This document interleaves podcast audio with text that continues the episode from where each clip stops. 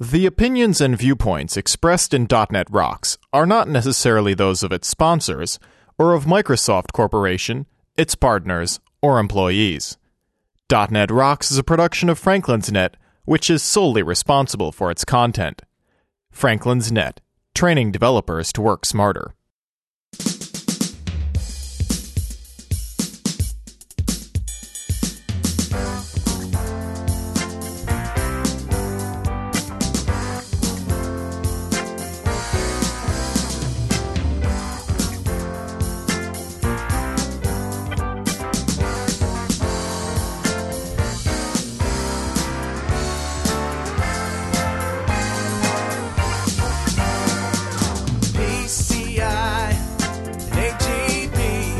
Hey, rockheads, stop sinking your lock.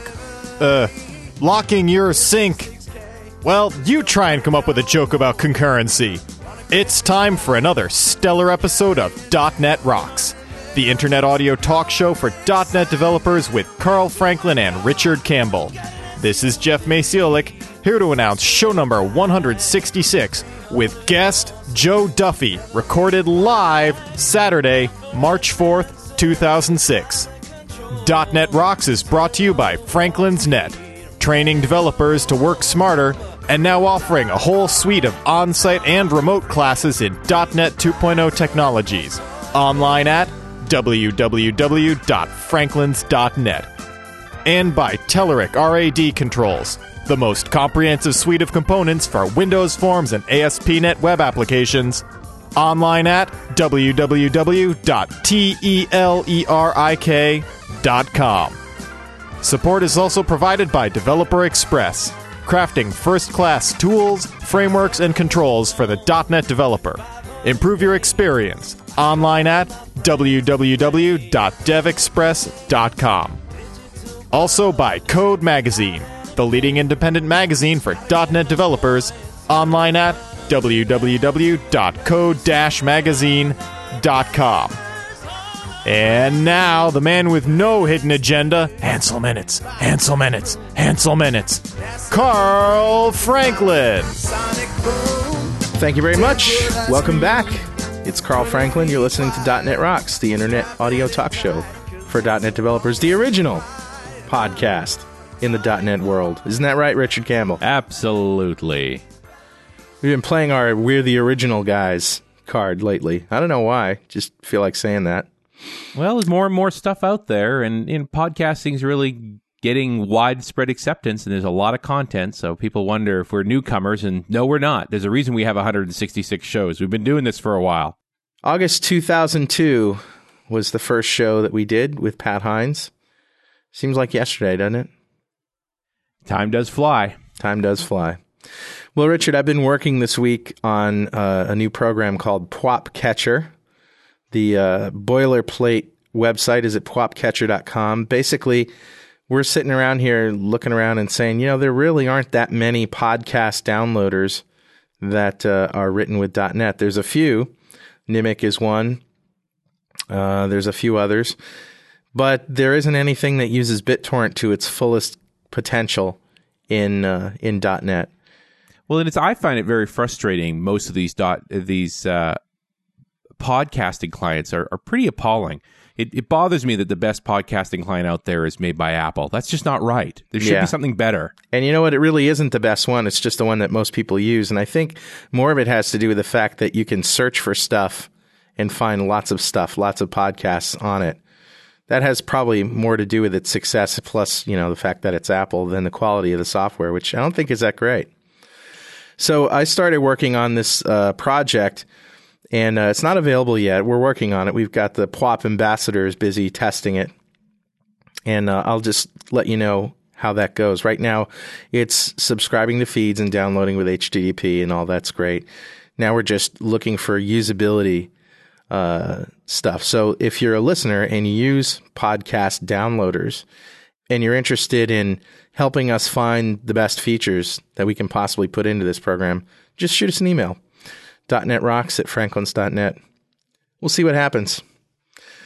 So, Richard, what have you been doing this week? Well, you know, we got all our big conferences booked up in uh, Tech Ed, and and SDC and so forth. But I've also uh, some local action going on as well. The the Vancouver's got, finally going to have a code camp on uh, March 18th. Awesome. So uh, looking forward to that. And rumor has it uh, Mr. Rory Blyth is coming up for that. No kidding. Yeah. And uh, over in Victoria, uh, April 8th, uh, they're having a code camp as well, and I'm uh, going to be involved with that one too. So both local shows, uh, going to be a lot of fun to uh, get involved with the code camp guys. Excellent. And uh, we're going to be down at Dev Connections in Orlando, aren't we? Yeah, right around that same time, I'm going to zip in and uh, do .NET Rocks live and zip back out again. I believe we're on uh, April 5th at the Hyatt Grand Cypress uh, Resort in Orlando. Is it just So- me, or does it feel like conference session, uh, conference season is starting early this year? Yeah, it seems that way. Well, okay, let's introduce Joe. Joe Duffy is a program manager on the Common Language Runtime team at Microsoft, where he works on programming models for concurrency. His responsibilities include planning future product and incubation investments, designing individual features, researching and developing new technologies, managing various .NET framework libraries and features of the virtual machine itself, delivering presentations and writing articles. Prior to Microsoft, Joe lived in Massachusetts, where he held positions ranging from software engineer, architect, and a CTO of a small startup. Joe's first book, .NET Framework 2.0, hits the shelves in early April, and he is actively working on his next, Concurrent Programming on Windows, to ship sometime in late 2006, early 2007. Joe regularly blogs at www.bluebytesoftware.com. Welcome, Joe. Hey guys, how's it going? Fabulous. Good to have you on the show. It's great to be here. Concurrency. That's a kind of a broad topic. Do you mean any kind of concurrency when you have uh, parallel systems? Yeah, so it's kind of a nebulous term, right? Um, so I mean concurrency in the broad sense. How do you take a piece of software and you know make it use multiple threads, make it do multiple things at once? Yeah. Uh, a lot of times that that actually involves using parallel hardware, like the new fancy multi-core machines that are now uh, available. Woohoo.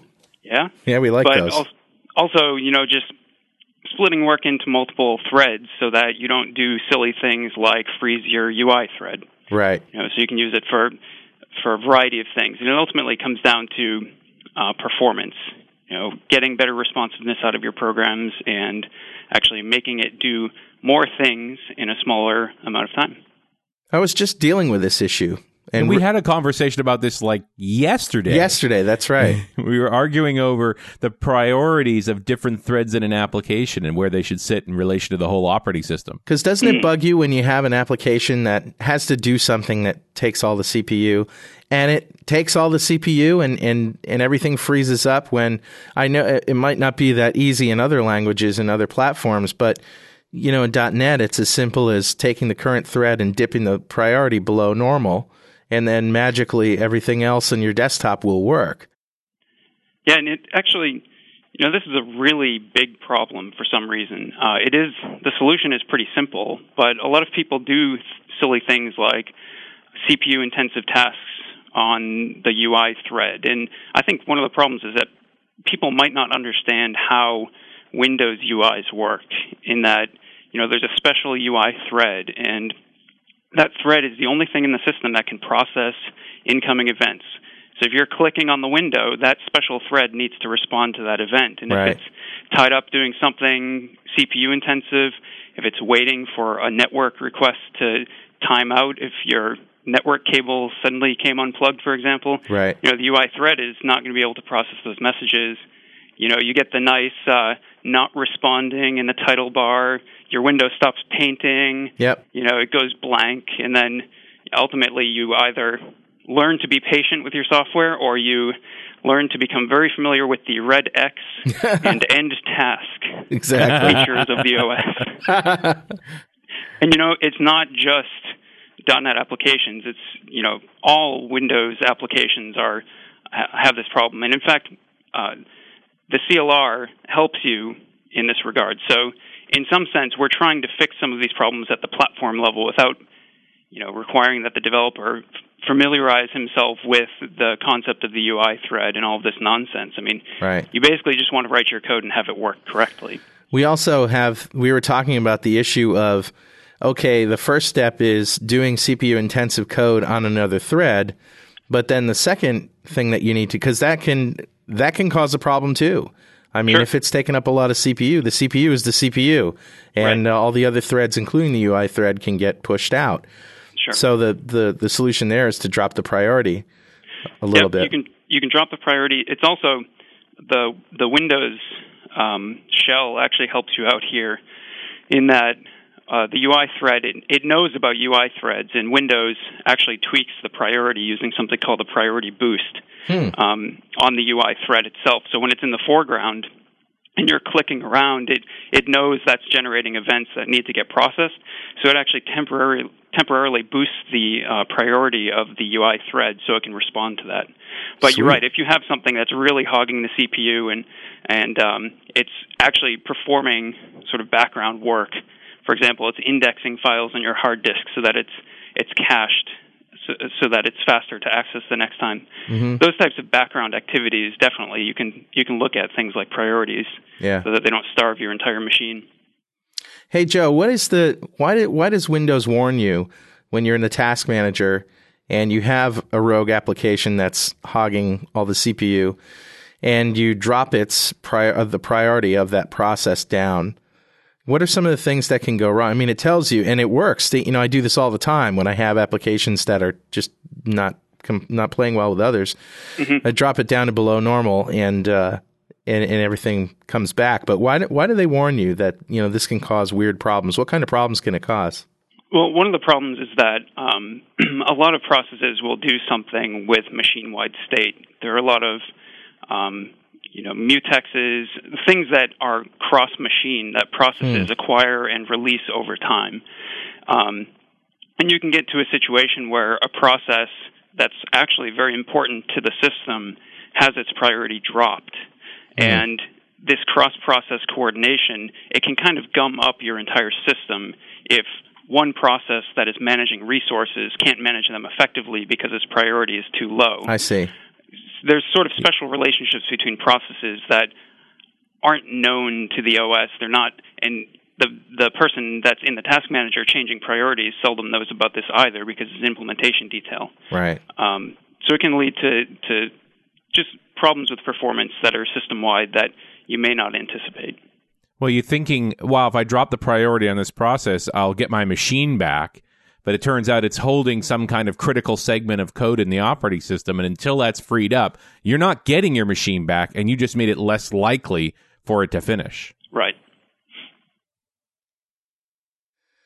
So, what kinds of things are you working on uh, in terms of the .NET framework uh, specifically? Well, so I I pretty much um, own the features um, in the framework that are associated with introducing concurrency. So the thread pool, um, the actual thread classes themselves, and the system.threading namespace, as well as just general monitors, locking, that sort of thing. Wow. So, yeah, it's good stuff. wow, Richard, we're in the presence of greatness here.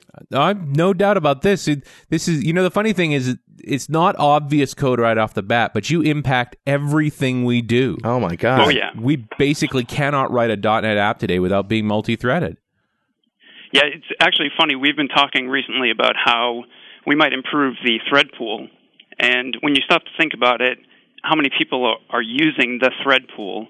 You know, anybody who's writing a UI app is probably using the Yeah. thread pool either directly. That would be or- all of us. yes, or indirectly. But ASP.NET itself, um, when it receives a web request and has to dispatch a worker, it gets that thread from the thread pool. So Right. any changes we make, we need to be very cognizant of affecting any software that's you know on top of us.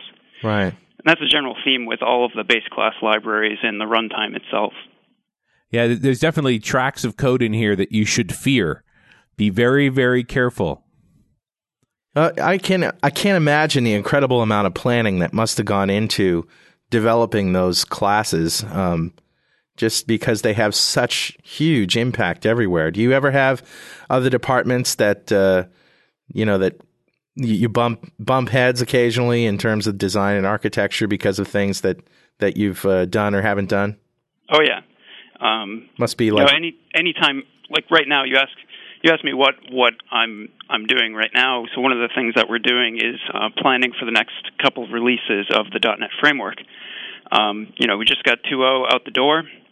We're looking Yeah. ahead to the future and planning what resources, what features we want to invest in.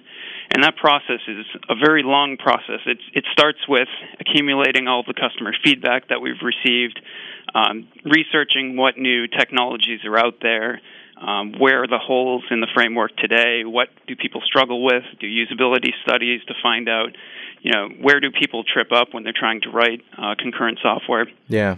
So that's that's the first phase where you're actually gathering all this data. Then you need to crunch through it and ultimately come up with some proposals. And then the fun starts because it's consensus building from there on in. You need to make sure that all the partners that are using uh, this code, and when I say partner, I mean companies inter- or uh, teams internally that are using the CLR, as well as external partners, um, our customers externally that are using the software. We want to make sure that we don't first of all break people and second of all that we're investing in the right area so it's it's a tricky uh, equation to figure out and uh, it takes a lot of time So, do you have any stories of uh, I- issues that have come up between departments of design, architecture, things like that, that had to be resolved? well so there's one i guess there's with the thread pool um, in particular there's one one problem that's recurring um, actually there's a set of problems with our thread pool that are just recurring problems. And it seems like everybody who tries to use it for a really complex piece of software that, that tries to build the entire architecture of their software around this they they trip up on one of five things say. And it seems like everybody trips up on at least one of those five things. Um, one example and I think I got five customers at PDC who asked me how to work around this, and recently uh, a couple teams internally. But our thread pool can actually deadlock your application um, Oh. if you if you create too much work. So it's a really nasty thing, obviously, because Is that Um, because there's only 25 threads in the thread pool per processor per process? And if you start throwing more at it, they queue up and slow Yep. things down? So you uh, you know the the simplest example is say you have 26 pieces of work. You Yeah. queue up the 25. Each of those 25 goes to goes to sleep waiting on event and an event that the 26th is going to generate. Yeah. Well, unfortunately, the 25 are blocked. The 26th will never execute, and therefore your application is probably stuck. Wow. And you know there's nothing you can do about it. Wow. This is a very, very common problem. And the solution is the tricky one because, you know, your first inclination is to say, well, let's just create more threads. yeah, right? that's Yeah. not We going to won't do it. respect the hard limit. We will instead, you know, surge past it temporarily just so that we can unstick the work. But that has problems as well because, you know, the ideal is to have one thread per CPU on the machine. So already 25 is tw- 24 more than we ideally want to have. So Right. how far do you go? Do Yep. you create 100? You know, and then what happens if they all suddenly become runnable? You can have a, a real mess on your hands Yeah. because the overhead with context switching between that many threads is just going to kill the performance of your application. So Huh. this is a problem that, That we're still issue. working through, but you know, it, it, it's a difficult one and. Uh, finding a solution that works for everybody is really the tricky part. Have yeah, you, that, that's almost impossible. It, there's never one solution for everyone in that kind of situation. Right. So you need to understand the people who are having the problems, the people that aren't having the problems, and try to come up with, you know, perhaps variables that the thread pool is aware of to to tune this behavior. have you um have you have you studied other operating systems and the way that they work? Do they also have this problem? Like, does Linux and Unix fundamentally have this problem? Well, actually, Unix um, traditionally doesn't even use threads. They use processes for the isolation and for concurrency. Um, but there are libraries that implement threads essentially on top of uh, the OS, and uh, that's how you know Java gives you these nice thread abstractions that work just as well on uh, Unix as they do on Windows, Right. uh, and they they take advantage of these things. So Java Um, also has this issue. They do, although they have a, a different set of libraries. Um, so they have a couple different types of thread pools that you can choose from. I believe they have a task pool abstraction, which um, is different than uh, a thread pool. Um, and I believe they, they, they give you variables to, to fine tune this kind of stuff. But Yeah. It's kind of a creative process to come up with these solutions. So um, it would be a shame if we shipped a thread pool in the next version that looked identical to Java's. So I don't Right. want to taint my view of the of the situation. So you avoid looking at it? to some degree, yeah. And I imagine that uh, Windows Vista just is another layer of complexity on top. You know, talk about multiple things going on, you know, and heavy processing. Oh Yeah. The more um, the more heavy processing that we add uh, to the system, I mean, the more the more work that's going on aside from just your program, the more and more we need these these new multi-core CPUs, and uh, you know, the more we need to be cognizant of how we actually break down the work in our applications. Yeah. I had an interesting discussion with a developer who will remain nameless to protect the guilty. Uh, and he was talking about building the great multi-threaded app, and he had a whole bunch of discrete work. Work. It was essentially individual tasks, each one of which could take anywhere between ten and a minutes and a half an hour. And he wanted to build this app that would just keep spawning off threads as they t- jobs came in and run them all multi-threaded. And I said to him, you know, these tasks have nothing to do with each other. Why not just run multiple instances of the app? Yeah. and leave it naturally broken apart so you can spread it across machines and not play games with all these threads. Right. hmm They're, creating threads is a little lower cost than creating a process, um, but I think you know the the general the general idea of breaking up work and associating um, different units of isolation, whether that's a thread or a process, per piece of work is is kind of the key here. It's much easier in a server environment. You mentioned the word job, so it sounds like something is generating work, and this program is responding to that incoming work and servicing it as needed. So that's a special category. Like a web server, for example, does the same thing. A database does this. Um, a workflow does a similar thing if you're using the Windows Workflow Foundation. So it's it's easier in those types of environments to figure out the granularity of concurrency. You know, you Right. allocate one thread per job. You allocate one thread per work request. It's a little easier in those situations. When you talk about doing it on the client, however, the granularity of work is much more difficult. I mean, you have for loops over here, you have uh, calls to databases over here, maybe you're doing some file I/O over here, and it's all kind of munged together. There's no really uh, clean separation between um, the units of code that could be run in parallel. Yeah. You know, there's dependencies all over the place in your code that may or may not um, be required to make your code correct. And that's one of the trickiest things when Yeah. you look out to the future for multi-core computing. I mean, how do you break traditional client apps up so that they can take advantage of 64 cores, for example, 128 cores, for example?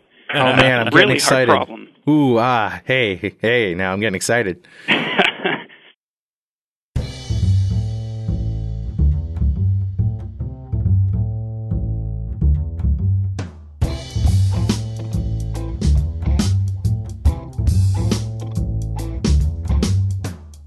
This portion of .NET Rocks brought to you by Telerik RAD Controls, the most comprehensive suite of components for Windows Forms and ASP.NET web applications online at www.telerik.com.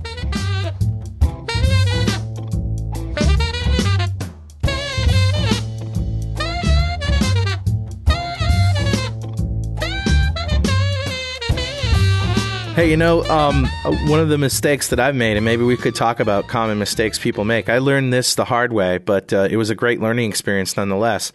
We um, processed this show with a program that um, basically is a one button push production now. It uh, goes, it, it takes a wave file, splits it in two, uh, and then it shells out to LAME and creates MP3 files, and it shells out to Windows Media Encoder and creates WMA files. And then uses COM interop to talk to iTunes to make an M4B file, puts all those together, copies those files around and tags them and everything else and publishes the show. But that first part of the process is generating files. And my first thought was, ah, I can create all these MP3 files and WMA files simultaneously. So on different threads. Yeah. Probably it was not a good idea. And you know the it, the answer and the reason why it's not a good idea may or may not be obvious to the listener right now, but it wasn't to me at the time. And, and finally it hit me. Well, duh, you know, you're using one disk. Yep. They're all writing to the same disk. So it takes the same amount of time. In fact, it's probably going to take more because you're thrashing around writing large amounts of data, you know, in three or four places at once. It wasn't good. I can imagine. Yeah. yeah. So that's that's one problem, and you have to realize that there are resources on the machine. The CPU is one, Yeah. disks are another, the network is another. You know, you view the network as one resource that, you know, there's one pipe. Right. You know, some machines might have multiple pipes, but on your average desktop, there's one pipe going in and into and out of the machine. Yeah. And just creating more and more requests for that resource just creates a bigger bottleneck trying Yeah. to get into and out of that resource. doesn't really buy you anything. So I guess the rule is, you know, if you have multiple threads that are both accessing the same resource, you're not really going to get any gain. If you're going out to, let's say, return a web service from this server and that server and the other server, hey, now that's that's a great thing because most of the time you're sitting and waiting for the reply, Right. right? Yep. So you have to kind of identify where you're doing work that uses the CPU. Yeah. For example, you might be reading from a disk, but you may be reading in 4K chunks at a time and then doing, you know, a bunch of processing on each chunk as you read it in. Yeah. That is still something that you can parallelize. You can run it on multiple threads and you'll probably see a benefit from that, even though they're trying to access the same resource. Same thing with network connection, where there's latency and delays and a lot of waiting going on. But you're right, if, the, if you have something that's hammering a resource, splitting it up so there's five thing, things hammering that one resource, it's probably not a good idea. Right. but there are you know there are a lot of problems with concurrency and it, you know they, they kind of fall into two categories. And the first category is how do you split up your work? I kind of just mentioned that that you know ties in with what you were just talking about. The second is actually protecting access to shared things. And most the of the time of mutexes. Mutexes, monitors, locks, these kinds of things. If you're, Right. you know, if you have a static um, hash table that has a, a mapping from customer IDs to customers, and you're sharing that throughout your entire process, right? Then, if multiple threads are accessing that thing, you need to make sure that it's being done in a thread-safe way. You need to be taking locks.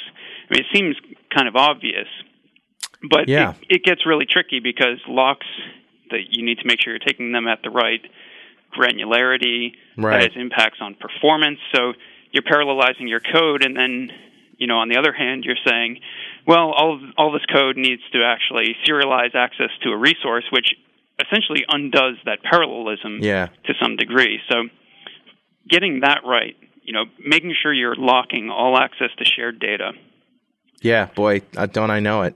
That is tough. I- you know, I especially find it challenging because there's two things that you lock, right? You you can lock an object mm-hmm. with s- with sync lock or the lock keyword in C sharp. And and you can also lock that around a block of code. So what you're really doing is you're locking that code. You know, it's not just about the object you're using as the lock object. Right. There- There's You- two different scenarios there. and you you know you need to make sure that your the block of code is the right block of code you know and you Yeah. might you might try to make it make the block smaller so you're not holding the lock for as long but then you need to make sure that you know things that are falling outside of that block actually aren't modifying that shared data structure Yeah. people try to get clever here you know there's a whole category of of programming called lock free programming where you're actually trying to use um, the intimate knowledge of how the machine works and how the the memory model of the processor you're you're on actually works and exploiting that to do things without taking locks. Right? This is really difficult to do. Some people try to do it to be honest, most people that try to do it shouldn't be trying to do it. They should be just taking locks and then optimizing when they actually find a problem. But a lot of people prematurely optimize. You know, the next the next step up is using interlocked operations. So there's mm-hmm. interlocked compare exchange operations that use primitives in the hardware, Yep.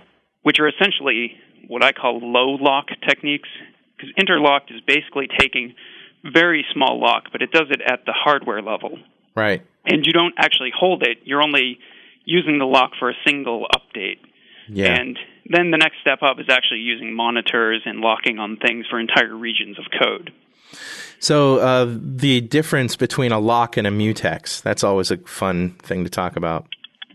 Well, I mean, mutex is kind of a lock, but the the neat thing about mutexes on Windows is that unlike say a monitor in on the CLR, you can use it to synchronize access to shared resources across multiple processes on the machine.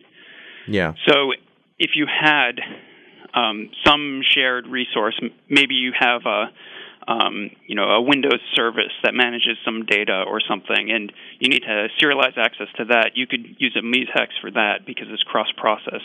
And not just You- cr- is cross process the only reason to use a mutex? Well, you can use it for you know the same process. You can use it to the same way you would a monitor.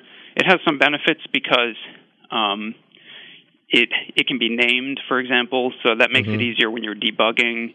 It Right. has some facilities. Um, for example, it, it has the Windows has the notion of an abandoned mutex. So if your process crashes and doesn't release that mutex, you know, your process held the mutex, crashed, and never released it.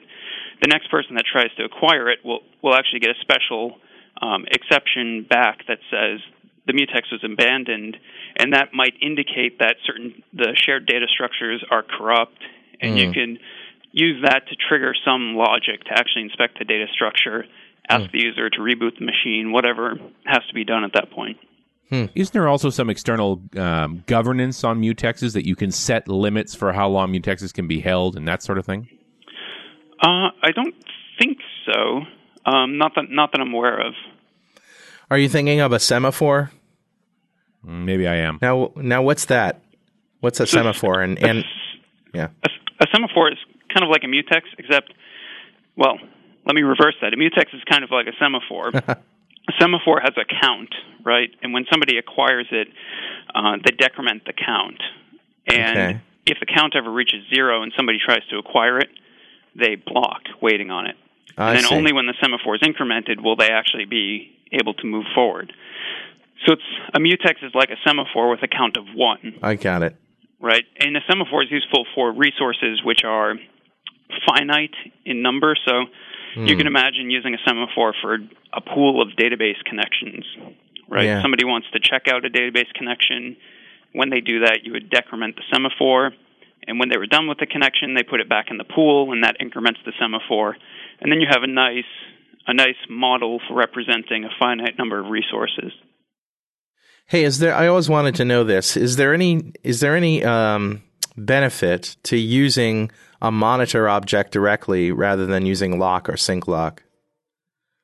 Um, well, monitor gives you a couple things that just using the lock keyword doesn't. One is timeout. So you can actually specify a timeout when you say monitor.enter. Hmm. And you know there some there's a, cate- a camp of people that think using timeouts for deadlock detection um, is a useful thing, and to some degree it is, um, but it's useful for testing your applications for deadlocks. You seldom want to actually ship your application when where you actually expect the timeouts to occur. You want to you want to test your applications pretty rigorously to make sure that the timeouts will never occur. But Right. you can use it for that purpose. Um, in general, it's easier to use the lock keyword because um, making sure, guaranteeing that you actually exit the monitor requires that you use like a try finally block. Okay. And the actual coding pattern there is kind of hidden behind the scenes with the lock keyword, so it makes it a lot easier for you. It's a little bit more explicit. Sure. Um, when when is it a good idea to use uh, the thread pool versus, or let me let me put it to you this way. I guess what you probably would say is use the thread pool if you can, and you know if your number of threads is low. And so the question becomes, when should you be using your own threads and monitors and locks and mutexes? Well, you still need, need to use monitors and locks when you're using the thread pool as well. Um, Right. so people people need to be cautious of that too. Good point. Regardless of whether you're doing explicit or thread pool uh, threading, but using explicit threads, you know, the default answer is use the thread pool, which you already said. But if you need to, for example, change the priority of threads, that's something you shouldn't be doing on the thread pool. So we talked earlier on about some cases where you might want to change the priority. If something's doing kind of low priority background work, probably just allocating a thread, maybe changing, you know, uh, threads on the CLR have this nice is background property, so you can set that to true, so the thread won't keep the process alive. And then you can change the priority of it as well. And so that thing kind of lives in the background doing its work and it never really interferes with anything else. That's a great situation where you, you can consider using uh, explicit threading. Now you said it's probably not a good idea to change priority on thread pool threads because they go back to the pool and someone else is going to get it. And Right. Right. And I don't know this, but I am suspecting that we don't actually try to change the priority back. We just assume that the priority is fixed, and when You wouldn't goes back, do that. Nobody modify that. That should be fine. Just leave it alone. Right. So you may actually uh, unintentionally affect other work that gets scheduled on the thread pool later on, and could be could have bad effects. Yeah. I could imagine. now, what if I'm really careful and I set it back to normal when I'm done? Well, if you're really careful, maybe you maybe you can start doing some of that. But I feel like I I'm just asking go- my dad for the keys to the car. You know, But you know, it's one of those things that, that is going to cause rot in the system. You know, after a while, things start to behave weird. Yep. And it's somebody did damage to the thread pool in some app somewhere, and now it's damaged, and it's going to stay that way until you reboot or shut down. well, Right. but it is per processor per process, right? So, per process. Yes. so every process gets its own thread pool. So, Right. Yep. so if you're the only app in your process, you have control of the thread pool. If you don't care, then you don't care. You're only causing Although- weirdness to yourself. If you're writing something like a reusable library, you really should Ooh. be be careful because Good you point. know, we, we we're kind of changing our mindsets around here, the CLR team, to be cog- to to think about the fact that we actually run in process in SQL Server, and Right. as we look forward, there's a lot of things to do with uh, hosting plugins in the same process, and app domains are kind of the unit of isolation inside of the process, right? mm-hmm. but we share a thread pool across the entire process, which means that work in app domain A can run, finish working, and then some work on app domain B can actually get scheduled onto the same thread in the thread Right. pool that just service A. Yeah. If you change priorities, you're actually, you know, some rogue code um, in in a different app domain can start affecting somebody else's code in another. And in the case of SQL Server, this could be running, you know, different teams in the same company's code on the same box, and it Sure. can start interfering with each other in some weird ways. Yeah, you'd think you could presume that your process is your own, but you'd be wrong. There are circumstances where you can have your application running in the context of somebody else's process. Exactly. Yeah. All right, so that's a bad idea. So what other what are some other bad ideas that we can uh, hopefully prevent people from doing? Some bad ideas. Bad ideas. That's a bad idea? Don't write your own lock. Okay. Yeah, that is a So bad many people idea. try this. Oh, hang Uh, on a second. I got to delete some code here. So I, I gave a talk at PDC uh, this year, or last year, I guess it was. Um, and part of my talk was um, how might you go about writing your own spin lock, uh, and then why you shouldn't try to do it. and you know, I got a good crowd reaction there because I a lot of people try this because they think it's easy. You know, at first, essentially, a spin lock you just uh, it, you can write it in 10 lines of code literally and when i started my presentation I, I brought that up you know the simple 10 line code uh, spin lock and, and and how you might go about writing it and then i went and pointed out um, the probably 30 places where it was wrong in those 10 lines of code. and uh, Jeff Richter actually um, uh, had an MSDN article a couple months back on exactly this, and he showed the, the correct way and the incorrect way to write this. But there's a surprising number of things you have to worry about. Um, I can start enumerating them, but you know, from working well on Intel hyper-threaded machines to ensuring that you're beginning and ending critical regions correctly so that you work well in a hosted environment, to picking the right uh, spin count and doing an exponential backoff. Hmm. All of these kinds of things, you know, it, the, the simple 10 line spin lock ended up being something on the order of 200 lines of code. Yeah, if you really when I was want to do it with right. And you know, part of the problem there is is we don't offer all these types of locks that that um, you know a lot of our, our customers are asking for. You know, we have a reader writer lock, we have a monitor, mutex semaphore. We don't offer this no wait lock, which is essentially what people want with a spin lock. They want a lock where they know it's going to only ever take a very short period of time when they're trying to acquire it. They want Right. it to spin, they don't want it to block. You know, that's the worst case scenario is if the spin lock blocks and gives up the CPU. Um, for very for highly parallel systems, that's one of the worst things you want to occur. So, you know, what are they to do? We don't give it to them, so they have to go and write it. So that's one of the things we're looking at in the future is how do we how do we make it so that people don't even think to write their own locks? Hey, now I would be remiss if I didn't mention sockets programming here, Mm. because I, I mean I know sockets and threading go hand in hand, especially if when you're you're doing any kind of uh, service type of situation. It's the, a similar model to the the one I was talking about earlier, where you have a very clear definition of task. Yeah, right? Servicing an incoming network request in the case of uh, uh, a socket listening for work. That is a very clear definition of your task. right. You can easily fork that off to another thread and execute it in parallel with, say, another request that just came in a second afterwards. And I find that the uh, the thread pool really works well in that regard for for this kind of thing. Yeah, it should. I, that's that's pretty much the thread pool's forte. Now I'm talking. We're talking, of course, here about uh, a request comes in, you service the request, and then you close the connection. No problem. Statelessness. But what if you want stateful sockets? I mean, think of consider like an IRC server for a minute. An mm-hmm. IRC server really has to maintain multiple connections all the time.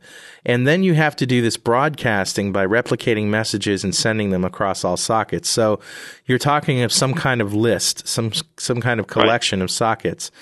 And isn't there, you know, fundamental issues with thread safety and collections? Oh yeah. So what is what is the answer to that dilemma? Well, I I, I wish I could say there's a, a one answer that fits all or one solution that fits all, but I think you it it all comes down to being very structured about when you're sharing data, Right. who you're sharing it with, and ensuring that anybody who's accessing that data that could potentially be doing it at the same time that some other thread is going to to access it, that you protect that with a lock, and that's Yeah. and and unfortunately, there's no um, magic oracle that comes down and says, "Oh, you know what? You forgot to take a lock there, so your code's incorrect." So like consider like a broadcast sub, a sub where you say, you know, I want to broadcast this message. Sure. Uh, maybe it's a method on the collection, whatever. But uh, in that case, are you locking? Do you need to lock the collection as well as the sockets, or if you have if you're accessing the collection and the sockets in other places? Do you well, do you it architect it so that you only can access the sockets through the collection?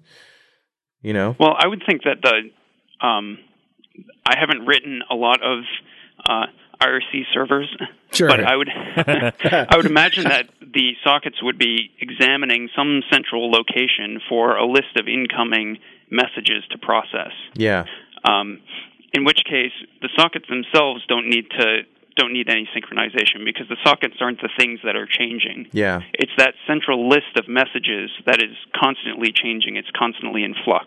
okay, And therefore, anybody putting new messages in needs to make sure they lock on that data structure, interesting. and anybody taking messages out of it also needs to lock on it. Taking out or just reading? Because you could use a reader writer lock just to read messages, right? Correct. Yeah. Reader writer lock would be a great example in this case because if you're not modifying the data, a reader writer lock gives you the property that multiple people can read from it at once, but only one person can write, which gives you better scalability. You know, people that are just reading from this don't need to wait for each other to finish reading. It's it's more scalable to use a reader writer lock.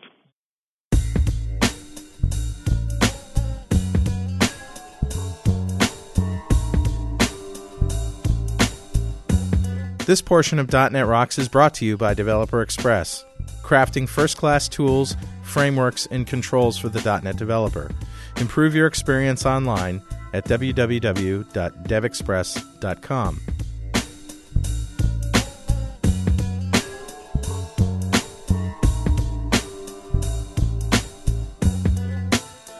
You know, it's a very interesting um, idea that the architecture that you just uh, talked about there, with where you lock the list instead of the collection of sockets, because because you know col- collections, I guess, is another part of this issue with uh, with synchronization. What what are the issues around collections in general?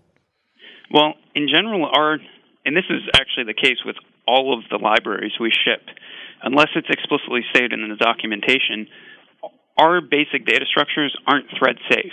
And what that means is if you're sharing them among multiple threads, it's your responsibility for taking a lock whenever you access them. Right. Now, we ensure that when the implementation of our code actually uses shared state, that we take locks internally so that, you know, if you take, say, an event um, uh, trace source, right? which mm-hmm. is a, a, a, type we ship that gives you nice tracing functionality. Yeah. People usually want to share that thing with a static variable, right?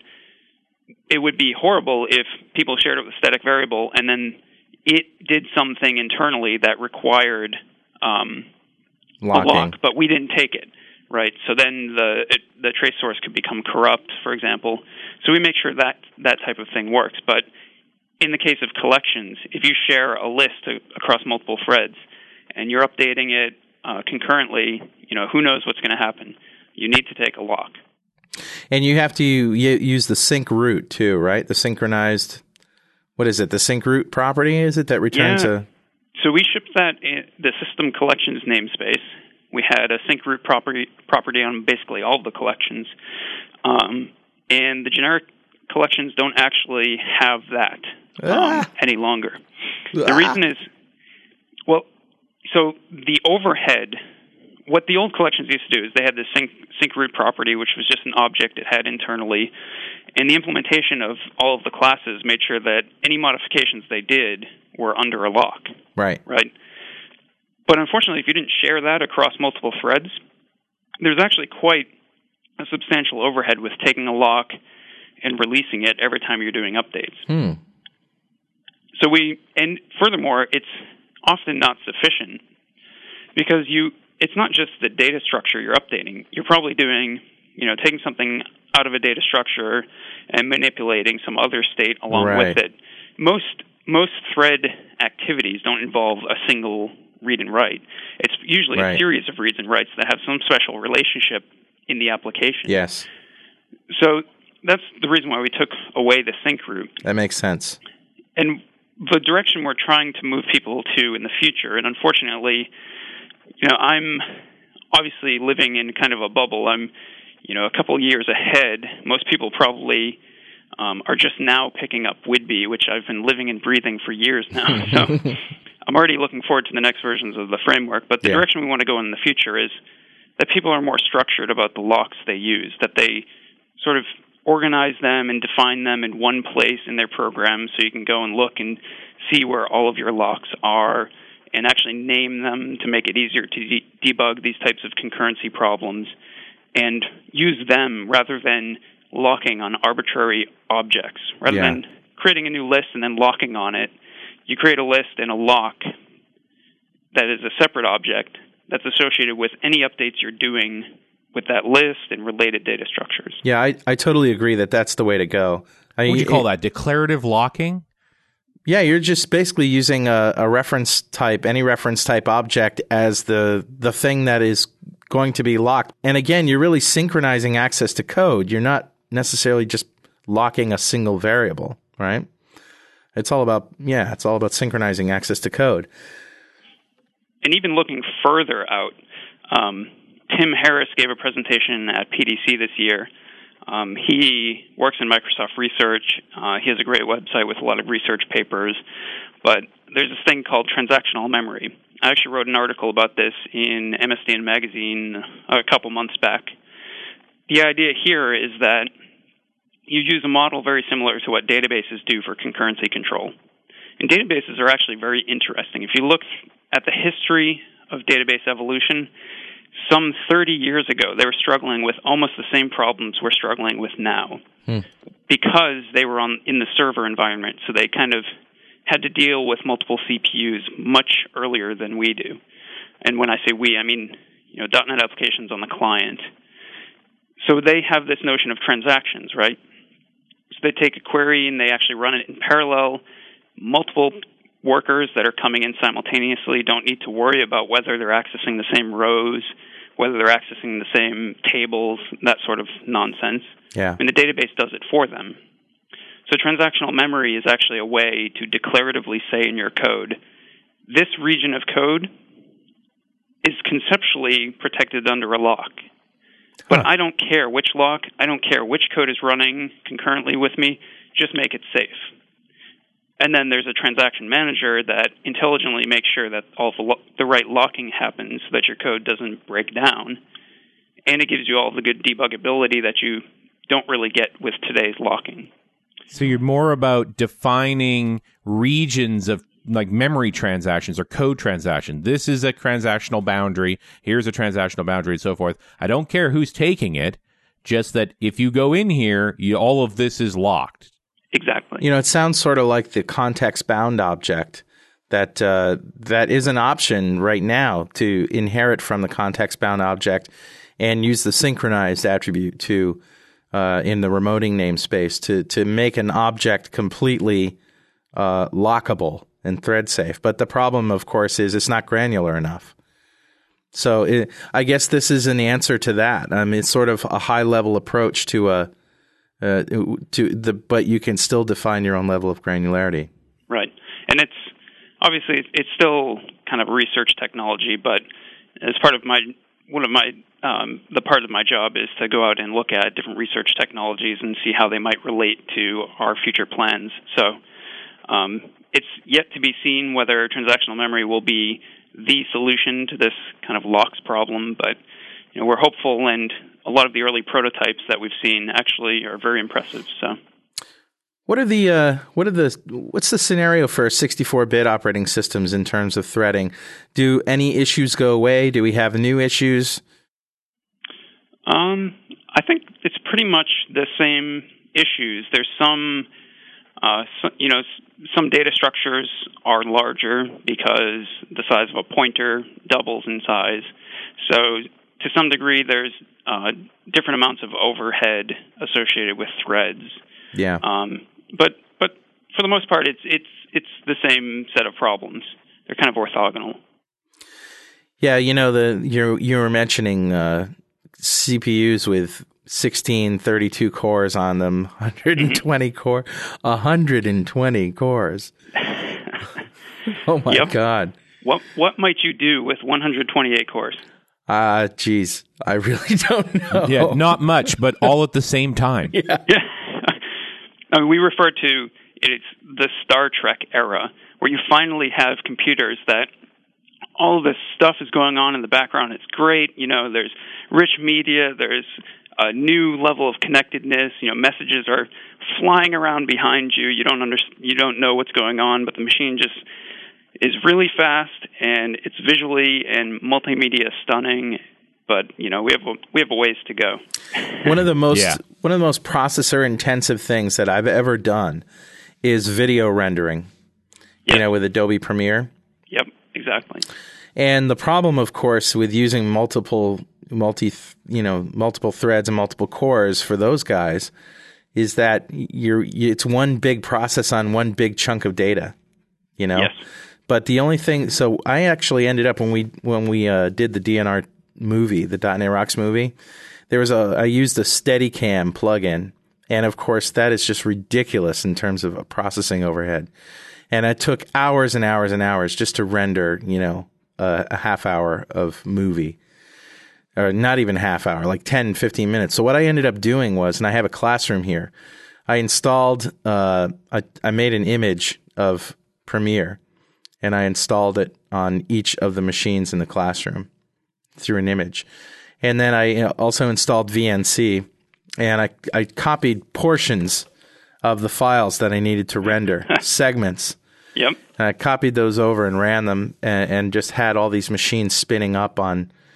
So, in other words, what you could do in a multi threaded application, what these guys could do is that they could break down a timeline into you know into clips like i would render this clip on that processor this clip on that processor etc but uh, do you uh, do you know uh, have you been talking to avid or adobe about how they might be able to to do that kind of stuff?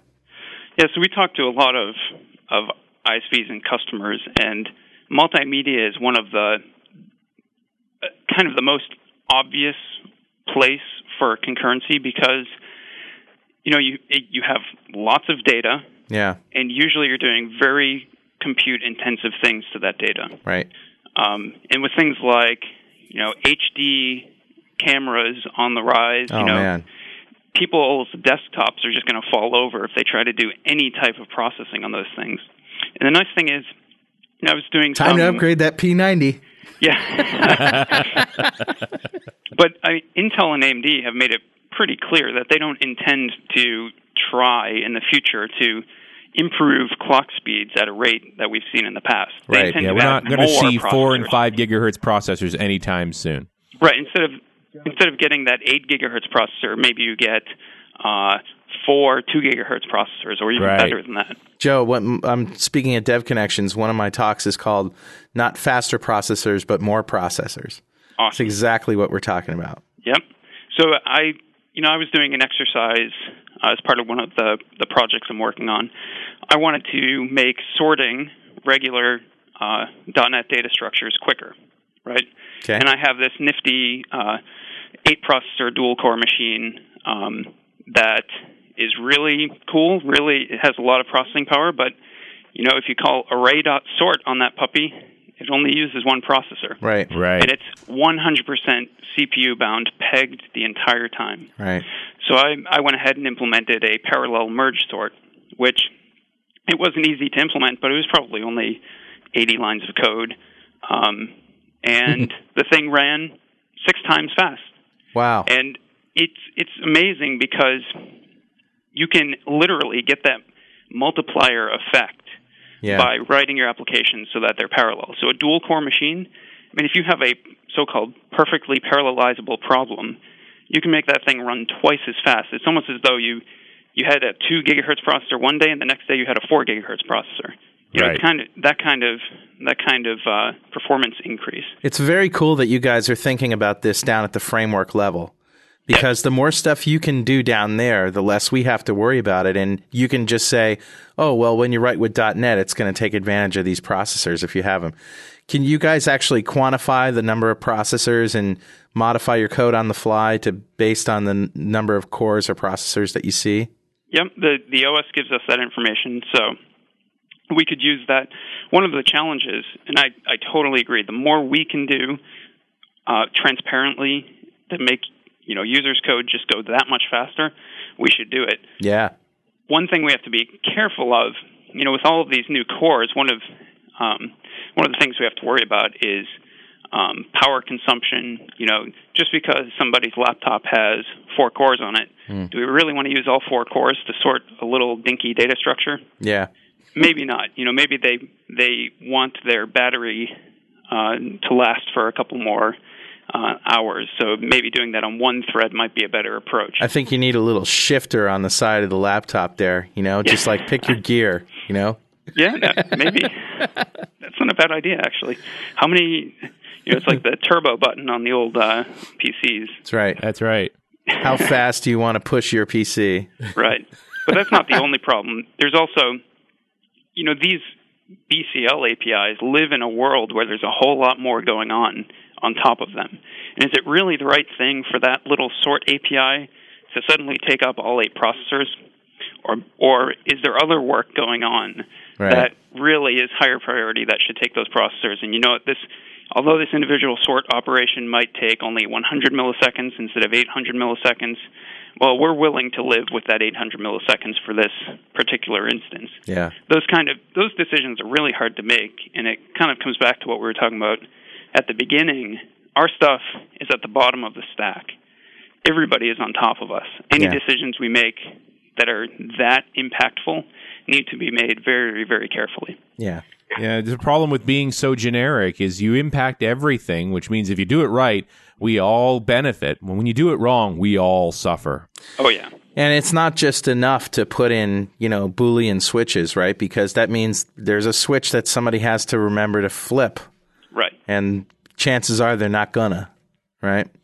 But you know, this walks nicely back to this whole IRC discussion where it's not enough just to have multi-threading and multi-cores and so forth. It's about thinking about the right way to do this for this code. You know, rather than locking the sockets, we lock the conversation. Yeah.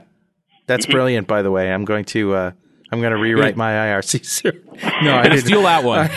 I did write an implementation of IRC, but not a server. I have written multiple threaded socket servers, though. That's what I'm talking about. But it's also, you know, once you once you start locking the conversation, then you there are you, there are measurements you can do. There are things you can do to that to make it even faster. Like maybe you only want to lock part of the conversation. Like the the coarser grained your lock, the the worse the parallelism in general is going to be. So, and then as um, Carl mentioned earlier, you can start thinking about reader writer locks. You can get really fancy with the stuff, and that's that's where it starts to become really difficult. Yep. That's right. I guess number one rule is try to keep it simple. Make sure it's correct. I think there's also a sense of what is the overhead of di- occur of uh, using this distribution. Well, well, there's there's a lot of overhead distributed throughout. Like, first, there's obviously overhead with just having additional threads around.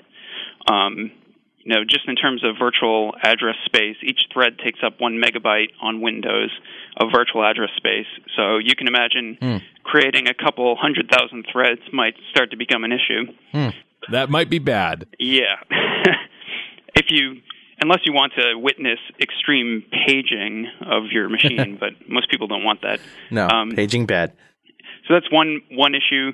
Uh, another issue is when you have more threads that are runnable. I mentioned earlier in the thread pool scenario, you ideally only want to have one thread per CPU.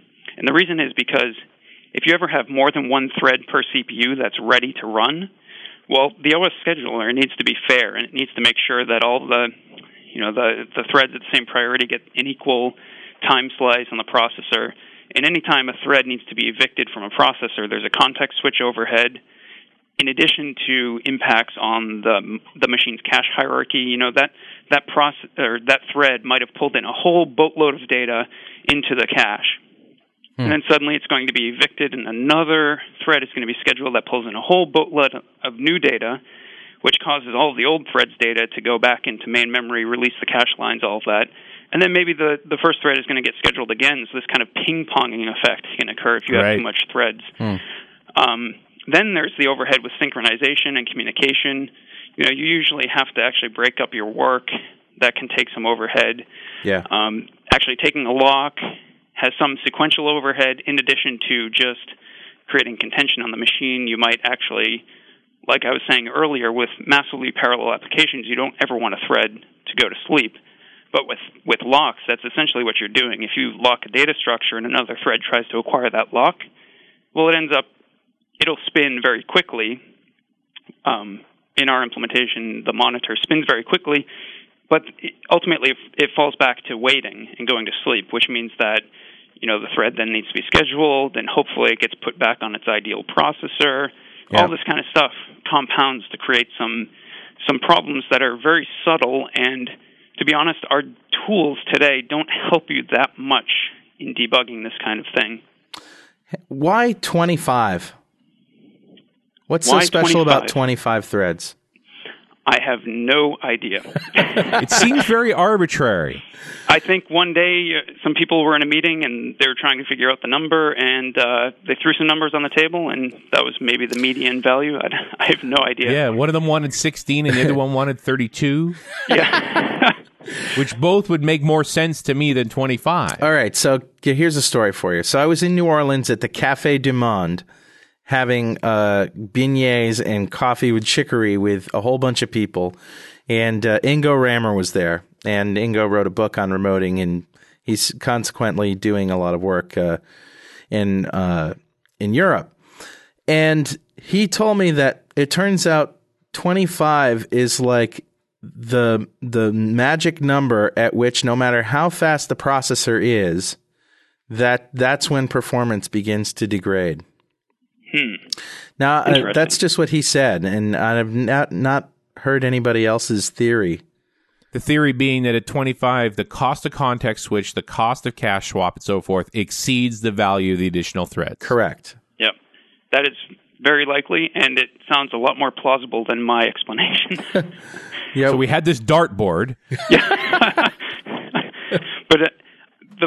the cool thing about our thread pool, a lot of people actually try to roll their own because of these one-off problems. You know, Yeah. they want to express prioritization among work going on the thread pool. They want to avoid this deadlocking problem. The cool thing about our thread pool is that we've sat under ASP.NET for three releases now, hmm. and their requirements are very, very high of us. Yeah. They they so we've basically optimized for throughput to ensure that things like not introducing too many threads that causes all this context switch overhead and cache Right. thrashing doesn't happen. So we've evolved it over time, and our algor- algorithms are pretty complex. We actually take into account the activity on the entire machine when we're looking at whether we should inject a new thread or Wow. re- retire one. So it's pretty complex stuff. that is cool So, uh, Joe, you've got one book out now, .NET Framework 2.0, Yep. Or any day now, I guess. It'll be out at the end of uh, end of this month. Great. And so, where are you focusing in that book? So that is actually um, targeted to professional developers who have prior experience either with .NET or with Java or C++. Um, and it's kind of a look at the CLR and .NET framework um, with a focus on the 2.0 feature set. So it goes into some of the new things that you can do. Uh, goes into some of the reliability improvements we've done in 2.0, so that we can be hosted in process in SQL Server, for example, uh, Right. generics, that sort of thing. cool And then the new book coming is uh, really a lot of what we talked about today uh, concurrent programming. Yes.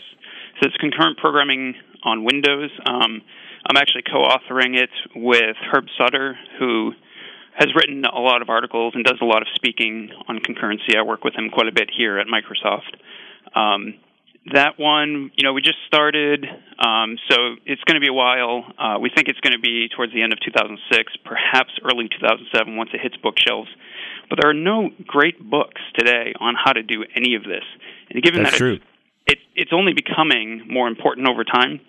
So clearly, there's something needed, and it's definitely time the book is kind of it looks at the whole architectural stack on the Windows platform, including the Windows OS and what it does, some of the priority boosting things and GUI applications that we talked about earlier, plus the .NET framework and some of the new features in Visual C++ 2005 that help um, large scale uh, concurrency actually make it accessible to to most people. Well, Joe, I'm going to end this show with a question I ask all my guests. Uh, have, you, have you seen anything lately uh, that caught your eye on the web? Uh, tools, toys, downloads, utilities, um, toys, as I said before? Can I plug my own tool? God damn it, no. All you blue badges want to plug your own stuff. We're sick of it. No, go ahead. As long as it's not MSN search, you can plug it. No, Okay, go for it, okay. So it, it ties in with with what we've been talking about. Um, I wrote an MSDN article that um, is in MSDN magazine uh, for the April edition, which is, I guess, just been mailed out to customers, Okay. and it comes with a tool that I wrote, and I spent a long time on this, but it it actually uses the new hosting APIs in the .NET Framework 2.0 to do deadlock detection. Wow. So it's actually a, it was a fun project for me to work on, and it, in theory, is a useful thing for people who are writing concurrent software today. It essentially allows you to do uh, it's a test harness that monitors your application for deadlocking and gives you more information about why it occurred, how you might go about fixing it, and that sort of thing. Where can we get it? So you can download that off of MSDN. Unfortunately, the page I believe goes up tomorrow. Okay. Um, so if you just go to msdn.microsoft.com uh, and then click on the MSDN magazine uh, link, uh, it's, the article is called "No More Hangs: Advanced Techniques for Deadlock Detection and Avoidance on .NET." Should be up there tomorrow, uh, which is the fourth. Which, if you're listening to this next week, has already happened, so you can go there and get it now. yeah, we'll put a link to it on the show page. That's fine. Okay. Great. Hey, that sounds very cool, actually. That may be the coolest thing I've downloaded this week. Joe Duffy, thank you very much for being on .NET Rocks. And hey, w- would you entertain the idea of doing a DNR TV episode as well? Yeah, that would be cool. Definitely, Okay. I'm up for anything. Excellent. I think uh, a demoing your test harness in DNR TV would be a great, great show. Absolutely. But now it means I got to get a dual core box going. Aw. Yeah, I got I got to spend some money, buy some toys. Oh well. Deadlocks can happen on single processor machines, so we should be good to go. Okay. All right, Joe. Thanks a lot. Thank you, guys.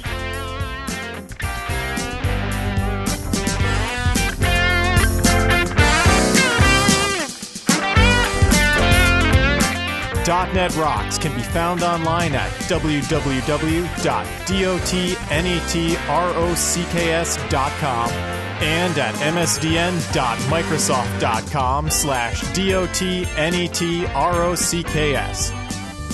.NET Rocks is edited each week by Jeff Maciolik, that's me, and Carl Franklin, who is also executive producer. All music heard on .NET Rocks, including Toy Boy, the theme song, is created and produced by Carl Franklin and Franklin Brothers Band. Carl never sleeps. .NET Rocks is produced for Franklin's Net by PWOP Productions, providing professional audio and podcasting services online at www.pwop.com. PWOP, it's time to get your impact back hard. Pay my taxes with my credit card.